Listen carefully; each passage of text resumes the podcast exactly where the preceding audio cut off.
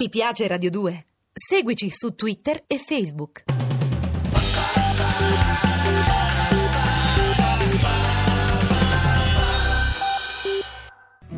Terra di nessuno con Manuel Agnelli degli After Hours.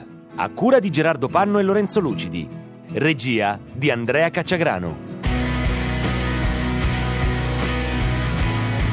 Sono in tanti gli artisti in generale, musicisti soprattutto, ma anche gli scrittori che hanno dato una personalità a dei concetti che magari potevano sembrare un po' troppo aleatori, un po' troppo universali. Hanno dato una personalità a questi concetti regionalizzandoli, cioè comunque collocando le vicende, collocando le storie che raccontano in un posto preciso, un posto preciso che evoca già delle tensioni, ha già un'atmosfera, un po' per il nome eh, e un po' invece per l'immaginario che, che, può rappresentare. Uno di questi è De André con Rimini. Teresa ha gli occhi secchi, guarda verso il mare, per lei figlia di pirati, penso che sia normale. Teresa parla poco, ha labbra screpolate mi indica un amore perso a Rimini d'estate.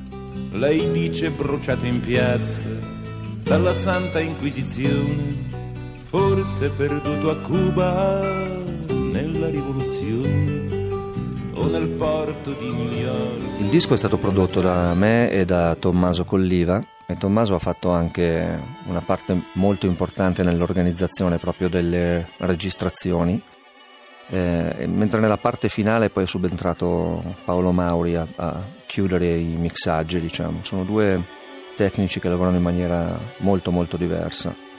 Con, con Tommaso, che fra l'altro lavora anche con altri gruppi, è, è un produttore diciamo molto dinamico, molto attivo ultimamente con Tommaso abbiamo allestito una situazione tecnica in studio eh, molto particolare. Avevamo la fortuna di usare lo studio italiano dei Muse, questo gruppo inglese che, che va sicuramente per la maggiore, molti di voi conosceranno.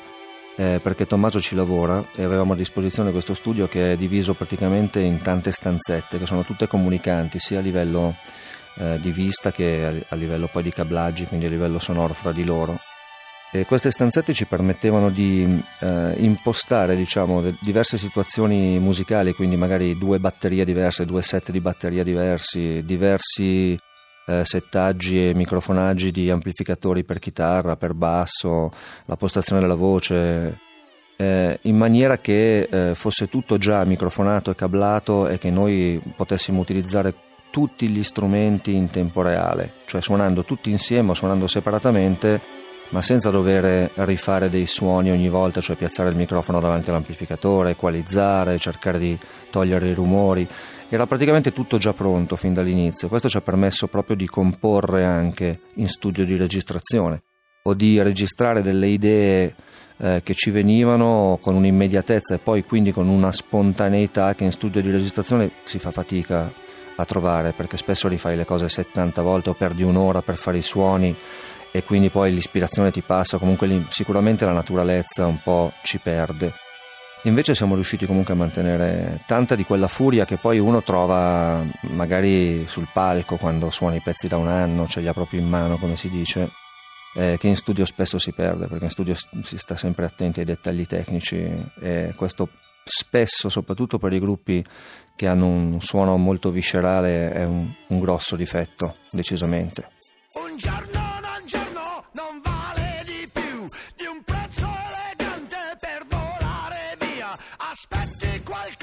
Un giorno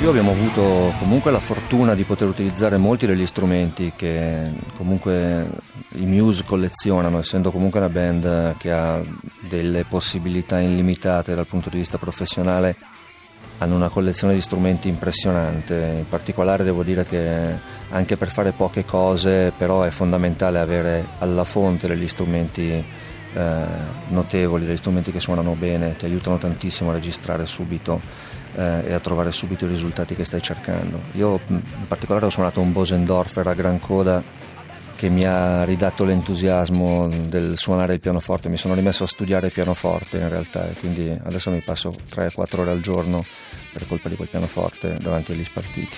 Diventa ciò che sei,